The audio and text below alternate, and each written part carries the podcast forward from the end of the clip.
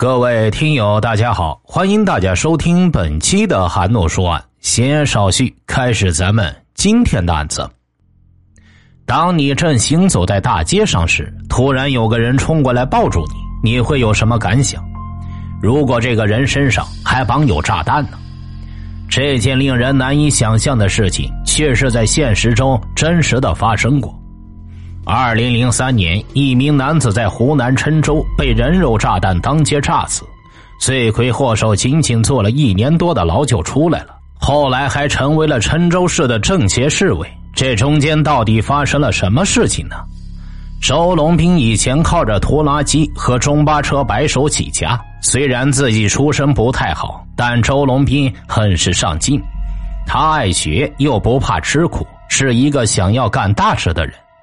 周龙斌一直老实本分的做着司机工作，可这份工作收入还是不太理想。一直想搞大钱的周龙斌，一边按部就班的工作，一边想着别的挣钱的法子。周龙斌很是懂得人情世故，因此结识了不少的人脉。不久后，他因为一次偶然的机会，结交了当地的一些权贵，入住了被称为“三十六湾”的矿区。周龙斌托关系办了一个采矿证，将一些没有证件的小矿场揽到了自己的手里，并且依靠当时主管矿业的市委书记曾景春，为自己谋取了不少的经营财富。曾景春被人称为“曾矿长”，可见他在矿场中的地位和权势。周龙斌曾靠着在矿场敛财攒了不少钱，称他为“零五首富”也不过分。而曾矿长与周龙斌同流合污，一同开采矿场，想必也是捞了不少的钱。而且这位曾矿长不仅跟周龙斌有合作，还与其他人也有不少合作。周龙斌在当时算是和曾进春一样能呼风唤雨的人物。那被炸弹炸死的周斌元又和他是什么关系呢？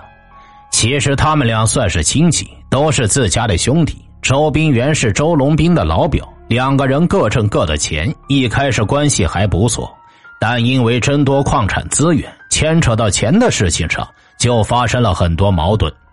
渐渐的，两个人谁都不能容忍对方了。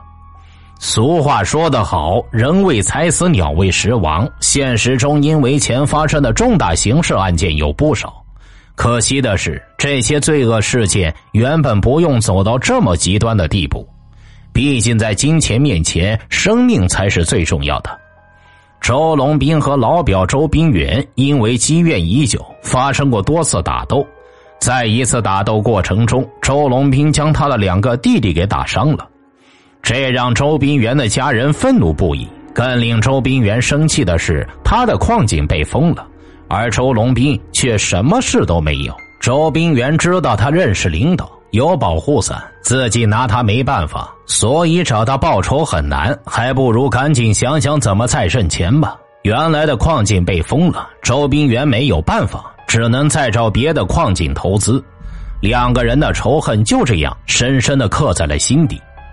周斌元的事件并没有让周龙斌获得该有的惩罚，于是他就得意了起来。但没过多久，他就高兴不起来了。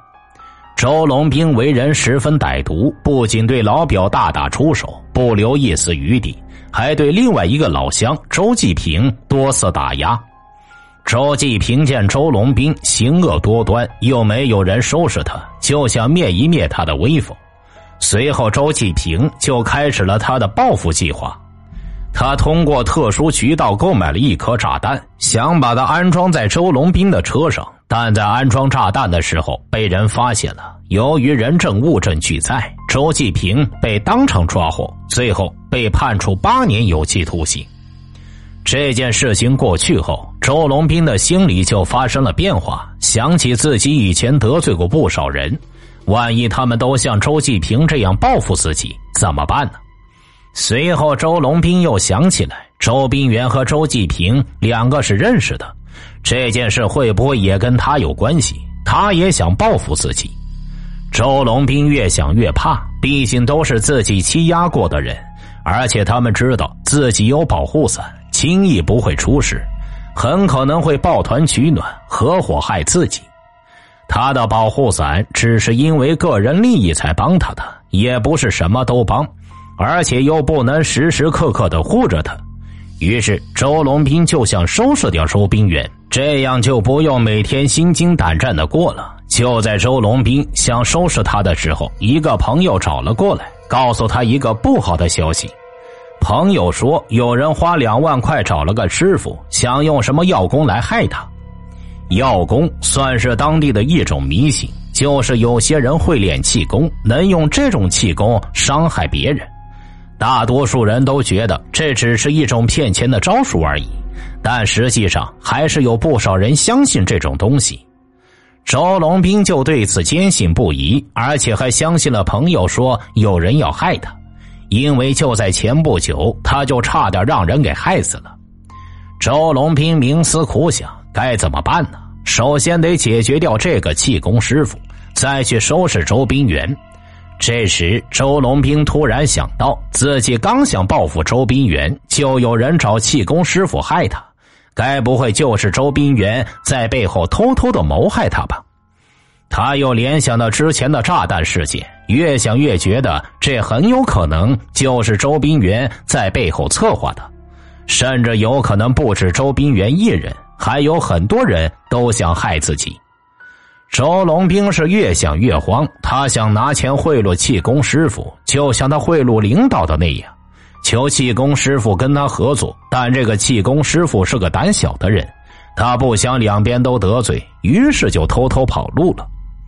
从这之后，周龙斌的矿场还出过两次事故，他就再也等不及了，他一定要收拾掉周冰原。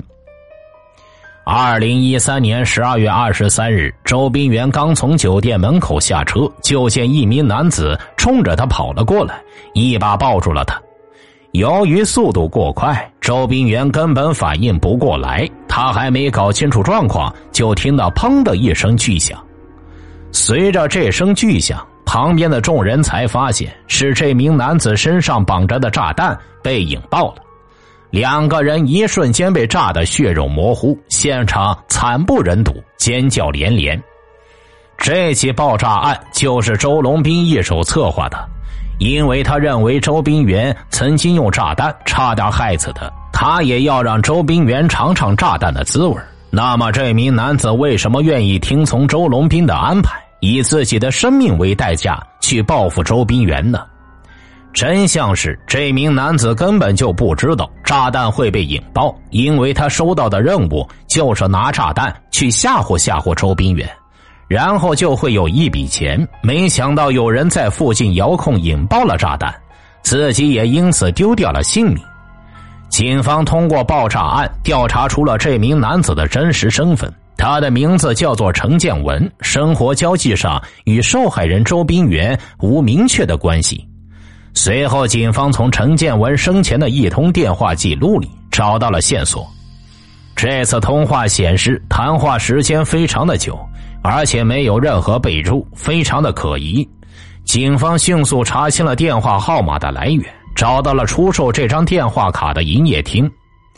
监控摄像头调查发现，购买这张电话卡的人是一个名叫做苏佳丽的男人。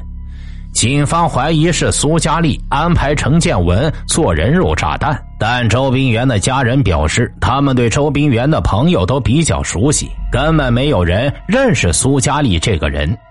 警方经过调查后发现，苏佳丽还是有很大的作案嫌疑，因为案发后不久，苏佳丽这个人便凭空消失了。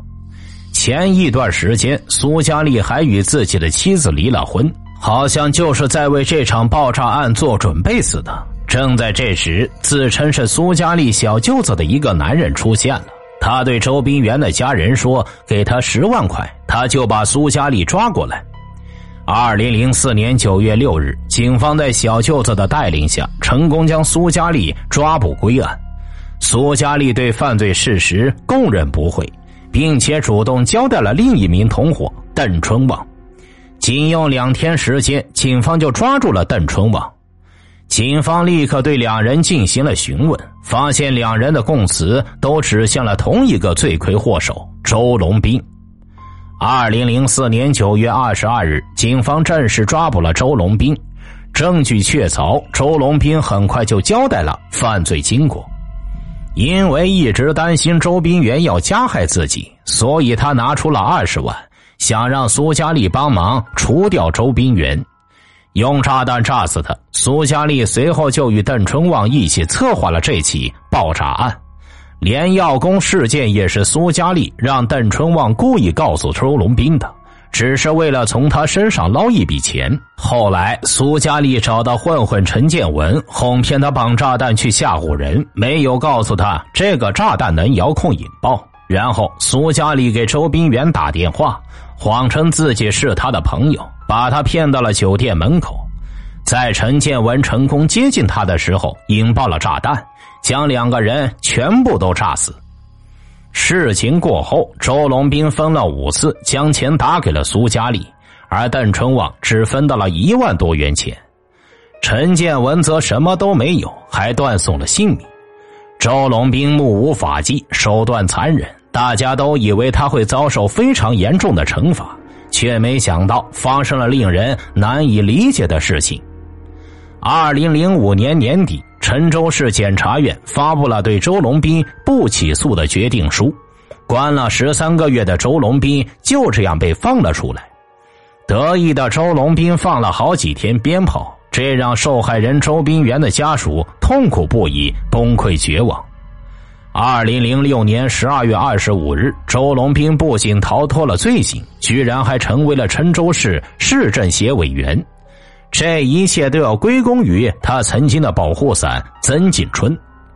周龙斌的家人通过金钱疏通各路关系，让他换好了几个关押地点，最后调到了宜章县看守所。为什么要换到这个看守所呢？是因为曾锦春的女婿正在这里当所长。除了他的帮助，周龙斌能出来，还有不少人参与。包括律师黑子林、副检察长徐望石和检察长陈瑶云。周斌元的家人每一天都在痛苦中度过，他们一直不放弃上诉。二零零七年，警方专门抽调警力，成立了一百多人的专案组，对周龙斌一案展开调查。三名在职违规人员和曾锦春陆续被警方依法逮捕。而收到消息的周龙斌却早早的跑掉，开始了不断的逃亡。周龙斌并没有像其他逃犯一样过着不见天日的生活，他拿着家人变卖的股份贿赂官员剩下的几百万的现金，伪造身份，日子过得还是很快活。周龙斌先后去过江西、海南等地做了不少生意，后来他来到湖北十堰。在这里做起了养殖生意，发展的还不错。作为逃犯的周龙斌，不仅没有低调隐藏，还在当地非常的出名。只要是在村里住着的村民，都知道不少关于周龙斌的风流趣事。他在这里交了三个女朋友，因为有钱，周龙斌在村里很是嚣张。不过他越嚣张，就越容易暴露身份。不出意料，很快就有村民发现了周龙斌长得很像警方发布的 A 级通缉令上面的人。村民立刻给警方打了电话。二零一一年七月，警方根据村民提供的线索，成功抓获了周龙斌。周龙斌被抓时还笑嘻嘻的说：“他们要是再来晚一些，他就走了。”二零一四年十月，周龙斌被法院判处了死刑，但他还在不停的狡辩，说自己并不是直接杀害周斌元的凶手，不应该被判死刑。然而，法律是不可能放过任何一个有罪的人。周龙斌在二零一九年的七月，终于被执行了死刑。听大案要案，观百态人生。我是说书人韩诺，关注我，了解更多精彩大案。好了，这期案子就为大家播讲完毕了，咱们下期再见。